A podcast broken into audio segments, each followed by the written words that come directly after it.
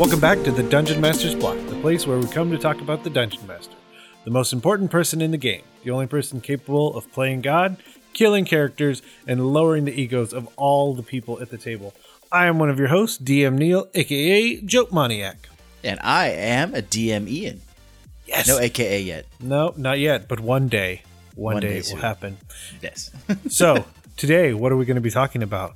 We are going to be, in your words, republicizing. No, Yes. we uh, we started this uh, series on world building on governments. It was my very first episode. We did monarchies, and it's backed by popular demand and put to a vote on the forums. You all decided that today, Neil and I are going to be looking at republics. Definitely. Yeah, got a lot of a lot of good response both on the forums, Twitter, just generally about that episode, which hey, good job. Way to set your bar really high, Ian.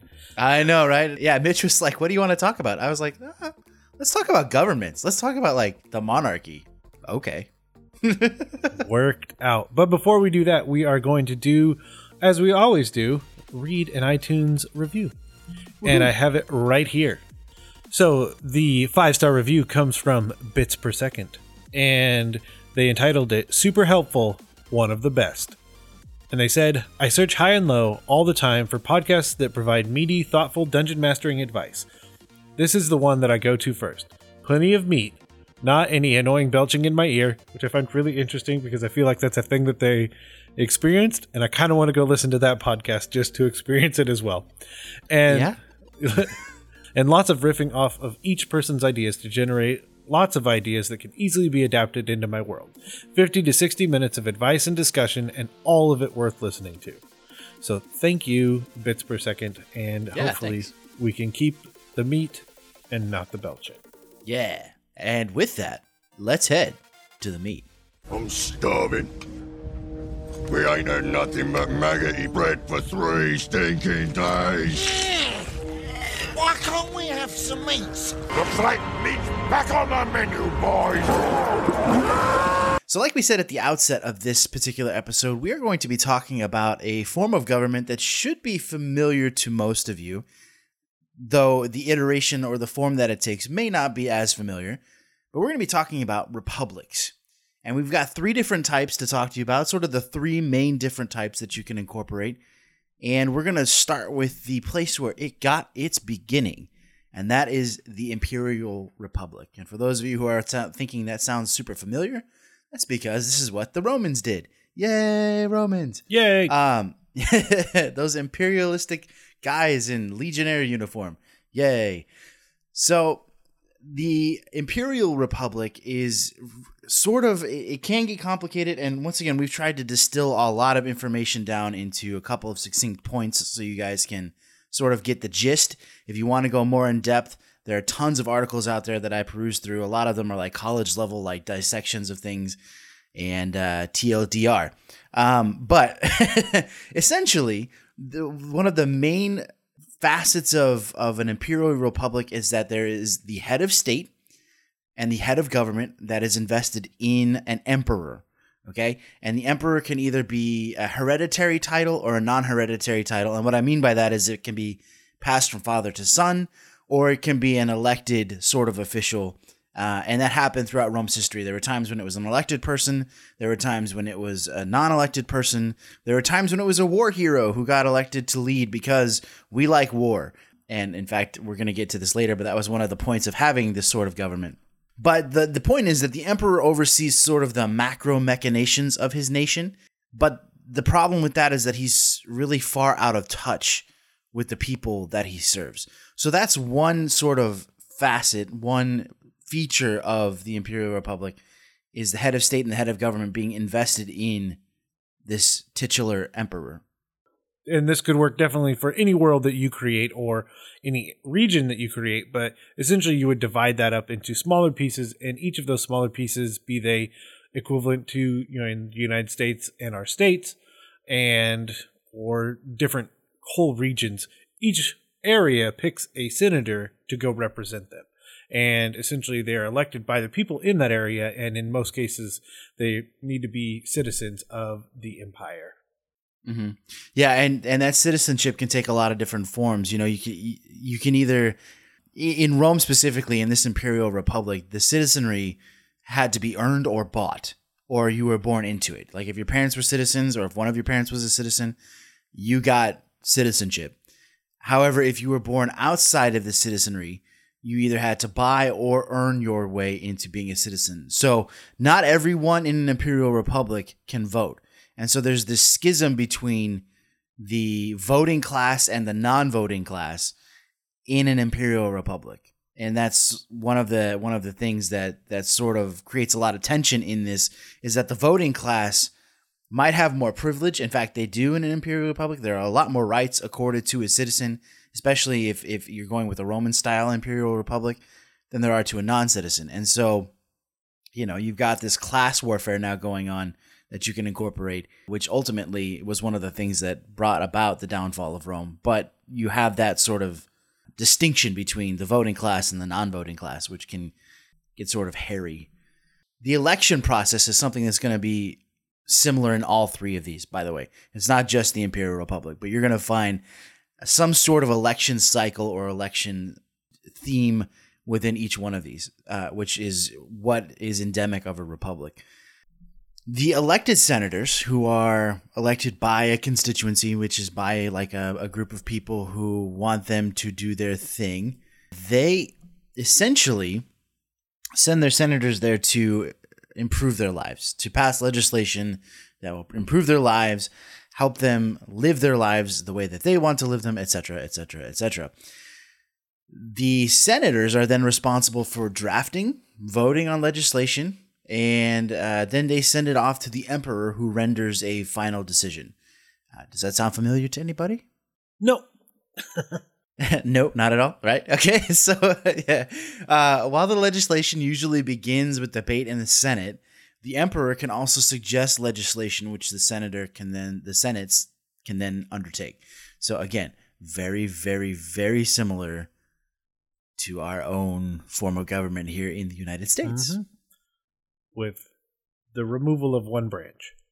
Yeah, well they did they did have their judicial branch, but yeah, it's oh, okay. not set up at all like ours, for sure. So, another thing about the Imperial Republic is that there's a varying degree to which either branch has power. I mean, you can go anywhere from the emperor just being the guy on a coin, and that's kind of it. It's just the figurehead. Mm-hmm. I guess mm-hmm. that makes more sense when I do the coin reference because it literally is just as whatever. And the other option, of course, is that they're the authority. The Senate can bring whatever they want to the emperor, but the emperor is going to do whatever they feel like, regardless of what the Senate presents, and anything in between and the other side is that the Senate could have all the power, and they're essentially the ones that are either installing the new emperor or getting rid of him based on how they feel the emperor is doing in their role. Yeah, which isn't it? Which is you know an insane amount of power to give a legislative body. Yeah, we we don't think you're doing such a good job as an emperor. Yeah, you're done. yeah, it's it's one thing where it's like, oh, it's the board of trustees at a business. It's another when it is the group that is running a nation, and they just kind of arbitrarily decide, you know, you're you're just not cutting it. Yep, yep. So a common thread in this type of republic is that it's the government's responsibility to wage war and to make laws. As we all know, the Romans were a gigantic war machine. And, and to, to date have been the largest nation, the largest kingdom, the largest empire in the world for two reasons. They liked to wage war and then after they waged war, they made a bunch of laws to keep the people in line. So that's sort of what the Imperial Republic is all about waging war and making laws. and I don't know where this is. It is a historical reference. I do not know the exact place by which it comes from, but essentially, oh, that's not true. I do remember.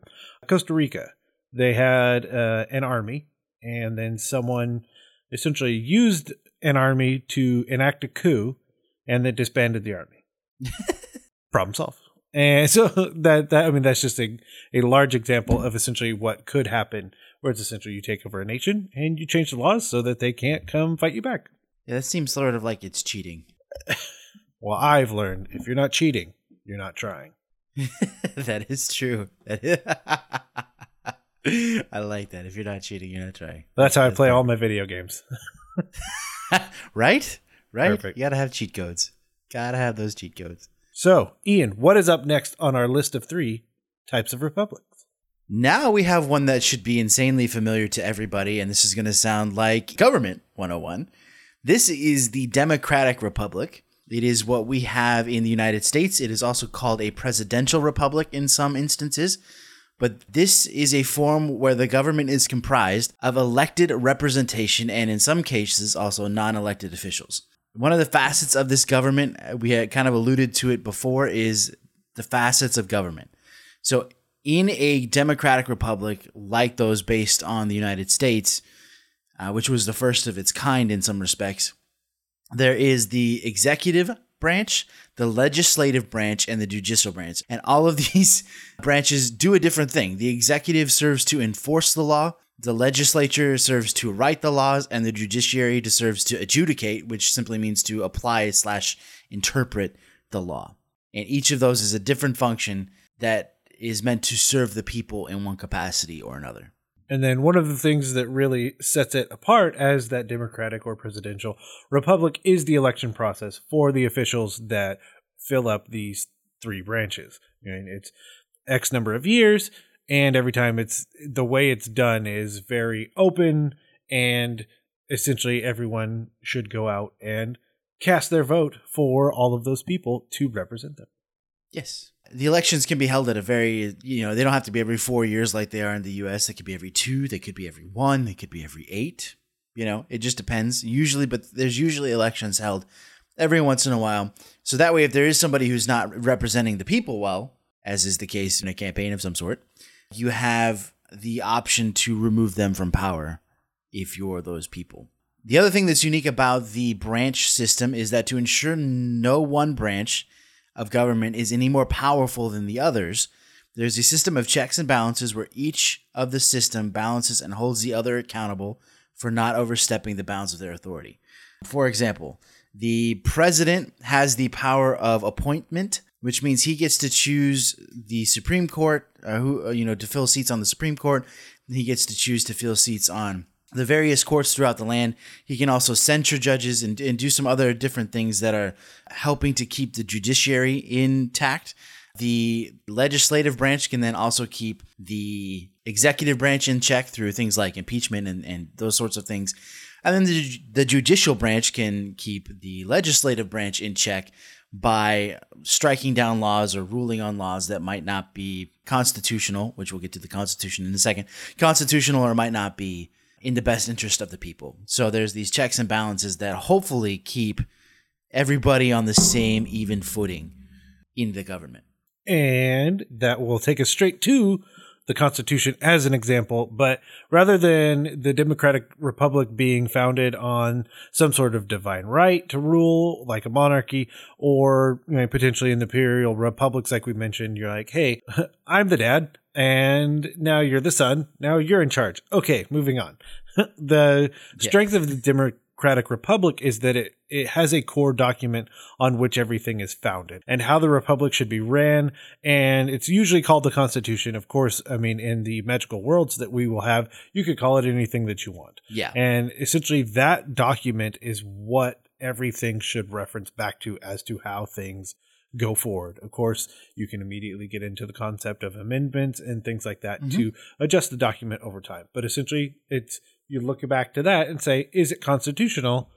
And then move forward. Yeah, because the Constitution is supposed to serve as the supreme law of the land. So if a law that is, is made that doesn't keep with the Constitution, then you know it's usually struck down, or there's some sort of struggle that happens, which again could be something that is a good story hook in that case. And then rather than being focused like the Imperial Republic on waging war and making laws, the Democratic Republic is focused on serving the people within its domains. Uh, one of the key things there is protection and then the uh, insurance of being able to live in, especially in the United States, to live uh, live free. So that's sort of the the Democratic Republic in a nutshell. Definitely. I have very interesting ideas about how to do that with different races. But we're going to hold off on that and we're going to do our third type of republic. Ian, what have we got? So this is one that I'm not entirely familiar with because Neil, we don't experience this here in the United States like we do the do Democratic Republic. However, if if I do get anything wrong, our friends in Australia and England and wherever else this sort of republic holds sway, please write in and we'll do a retraction slash correction at some point. But the parliamentary system is or the parliamentary republic is what we're going to be talking about next. It is very similar to its cousin, the democratic or presidential republic, but it's also very different in a lot of ways. And one of the main differences is that unlike the three branch model that we have, there is one branch. It is the parliament. It is the supreme force of law and governance in the land. And it's sort of a combination of all three of the different democratic branches rolled into one. So for the parliament, usually that system, there are many parties vying for votes so that their party will hold power. You know, and for the United States, there's two. There's more than two, but let's all be honest, there's two. There's two main ones, yeah. Yeah. And there's a ton of different ones. And they're trying to ensure that their voice of their constituency will be heard the loudest. And like I said, there's a lot more than a couple. There are quite a few. So the executive branch of the parliamentary system is called the, the prime minister. The prime minister isn't necessarily elected by the populace per se, but it is chosen by the party that is in power. It is chosen from within those members of parliament or the MPs is what they're called. So the while the the party might be elected, they're not necessarily voting for X uh, this person to be prime minister. They're voting for this party to be in power, and then that party that gets in power then chooses from amongst themselves who the prime minister will be. So it's a little it's a little different than than uh, an election in the United States in that we vote for specific people, but rather they're they're voting for specific people who then will choose their their prime minister. So laws are important and they're of course different because of how the structure has been presented in a parliamentary republic where essentially they're drafted, voted on and sent up a chain through the parliament. However, in the some parliamentary systems, it's common to find a noble class, like in England, the Queen of England, so on and so forth. And so the the thing about it is that the gentry has its own branch of government called the House of Lords. And while the House of Lords can't stop laws from being passed in Parliament, they can slow them down, and they can also draft their own laws to be sent into Parliament. So very different. I mean, well, I don't want to say very different, but definitely a different structure than what happens here in the United States. Yeah, for sure. And if there is a gentry, this usually means that there's some sort of monarch like Queen Elizabeth who functions as a figurehead but doesn't really wield any of the powers of head of state or the head of the head of government anymore. But they still as homage to their royal status sign each and every single law that goes into existence. So you don't necessarily have to have that in your world as part of it, but this parliamentary republic, if you really want to see what one looks like in action without a monarchy, look at Star Wars because this is essentially what the old republic, what the new republic are or were. That's how they worked. You know, each each planet, you know, elected their officials, sent them to the big republic, parliamentary republic, and then they chose their speakers and, and all of that sort of stuff. And and their will, their rule, their laws governed the whole of the republic. So this is essentially boiled down to very simple means is what the old and new republic are in Star Wars' parliamentary idea without a monarch. So now we get to the fun part of this. How do we use these forms of government in a story hook? Throw them out. No, I'm just kidding. so I'll kick it off Yeah. with the thing that I had mentioned with the Democratic Republic and how different races work. I think you know, with the normal lifespan of a human, you know, here in the United States, eight years is basically what a president could serve. You can get into the nuance of vice president and the president died, and then you go closer to 12, blah, blah, blah. But essentially eight. And that's, I mean, all things considered, that's a decent portion of a human lifespan. Now, Yes. if you're thinking about elves and dwarves and things like that, it changes, but then that responsibility is elevated as well.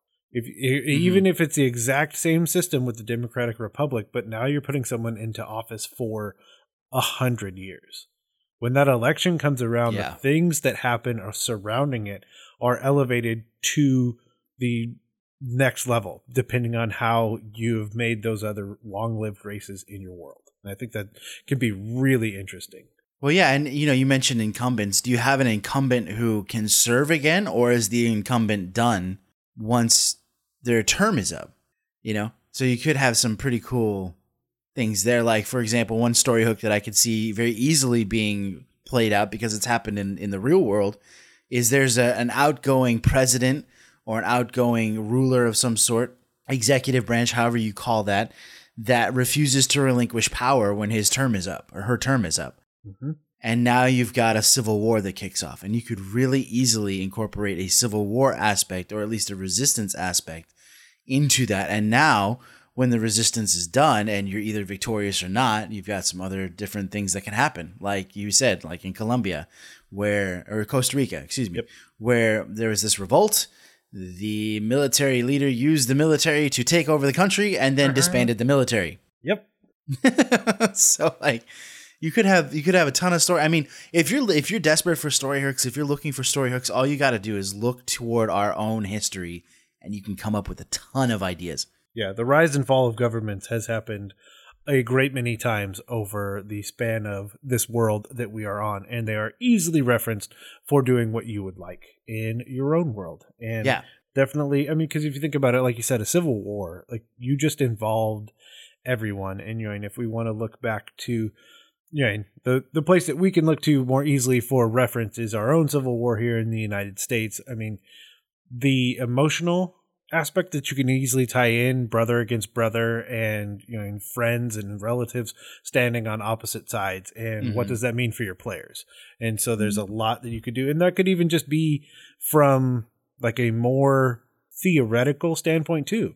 It's brother against brother because i think that this person should be the next elected official and i think that this person should be so now we have this conflict and what does that mean Right. Yeah, and and you know you can do that with any sort of thing, Uh, or you know you've got the Imperial Republic, where slowly but surely, whoever the the emperor is or whatever you call it, the king, the imperator, whatever, slowly is leeching power from the Senate, and all of a sudden now it transforms from an Imperial Republic to an empire.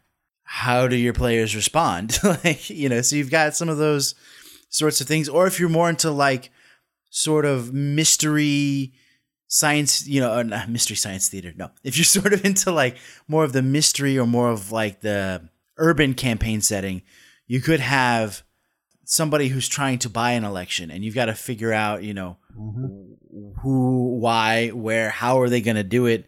Sort of those kind of things. Uh, and maybe it's you know you, you've got somebody who's not got good designs on the or for the country trying to steal an election from somebody who is going to be very good for the country. So you could have all sorts of intrigue and spycraft, especially if you like sort of those, like I said, those more urban setting gumshoe sort of campaigns. Yeah, and definitely. And there's the ability to create that and still have it hit all the beats that your players want is there because if you look at you know in Star Wars and the Galactic Republic and all of the people represented in those scenes like what those people want can be as varied as any idea that you would have for a campaign you know and it's almost like you would almost see like all these um, exclamation points over people's heads like World of Warcraft and like you know and the ET people that were there what they want well, I mean M&Ms but they but they could want something and then you have this very warlike people of orcs where it's like okay yeah just go take out this other orc tribe and we'll cast our vote the way that you would like us to and there's so many different things that you could have as adventure hooks if you are essentially the people that are kind of trying to sway the votes in the direction that you think they should go Right. Yeah. I mean, th- there are tons that you can do. And here's another idea your characters are in charge of protecting a senator who's proposing some much needed, yet much uh, despised, maybe, legislation. And you're charged with protecting him as a bodyguard. Uh, your part, your party is hired as, as as security for this guy, but somehow, whether through your own mistakes as a party or through some machinations of the DM, something happens to this senator, and now you've got to figure out why. Who doesn't want this legislation to pass, and make it a who done it. You know. definitely and i really like the idea of the party being essentially the secret service think that would be such a cool, just entire campaign. Like that's just what your party is. Well, yeah, and then how do you respond to a leader who maybe you don't necessarily agree with, but you're responsible for taking a bullet for if you need be, so to speak? Mm-hmm. Well, that was actually, you know, I mean, it's funny that you say that, but you I mean that would be almost the way that I would want to kick the campaign off. Is like you know, I mean, describing them trying to be the guards, and then the person they're guarding is hurt, and then they have to go from there as the Secret Service equivalent. Yeah, sort of do like an Olympus Has Fallen campaign. I mm-hmm. dig it. Another interesting thing would be the player, yeah, and I think we've kind of hinted around it, where essentially the players are the tools by which the Republic shifts in some mm-hmm. way. You know, I mean, the biggest one would be if one branch suddenly has too much power, they're the ones that help enact the shift back to a balance or essentially back to a, the other branch having that power. I think would be a ton of fun. Yeah, back and forth, and yeah, I mean, there's so much in political intrigue campaigns. It can take a lot of different forms. You can do whatever you want. Yeah.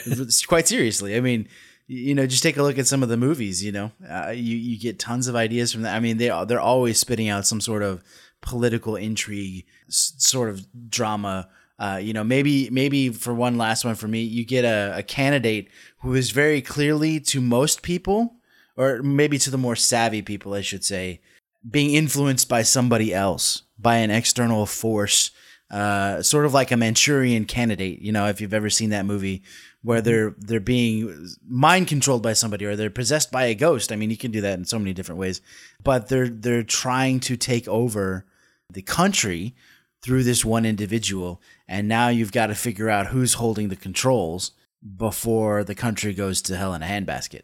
Yeah. So the one I'll leave with though is the idea, you know, because if you think about how we're all set up and technology and everything like that, I mean, I'm surprised there's not an app that you use biometrics and vote from.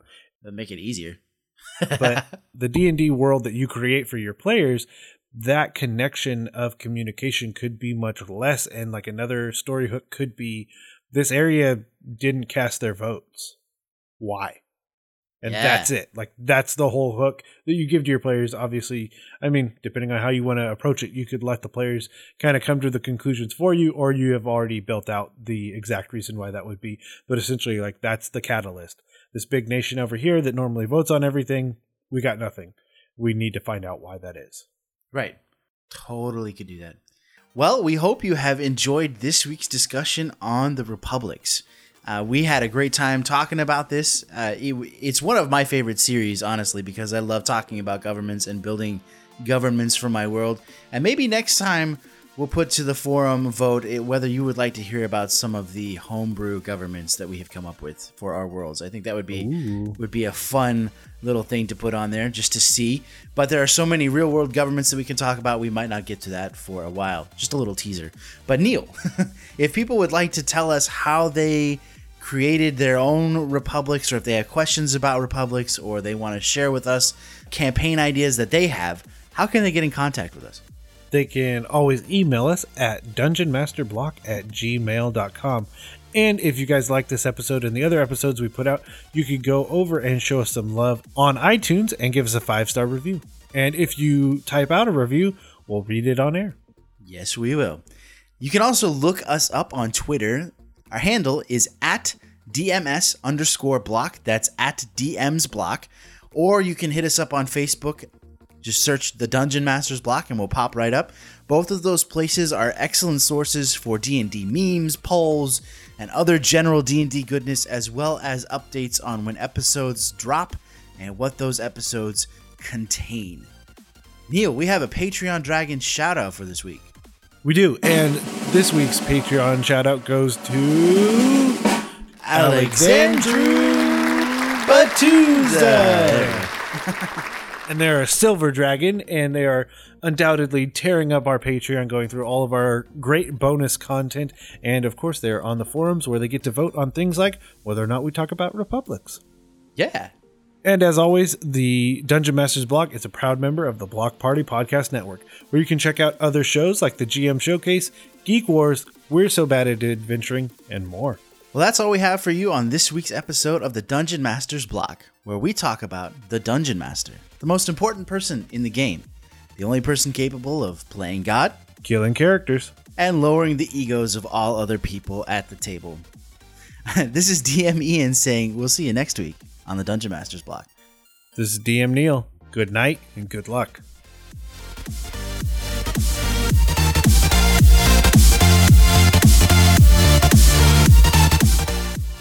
All right, are you ready? I'm ready. Yes, let's go. Let's republicize.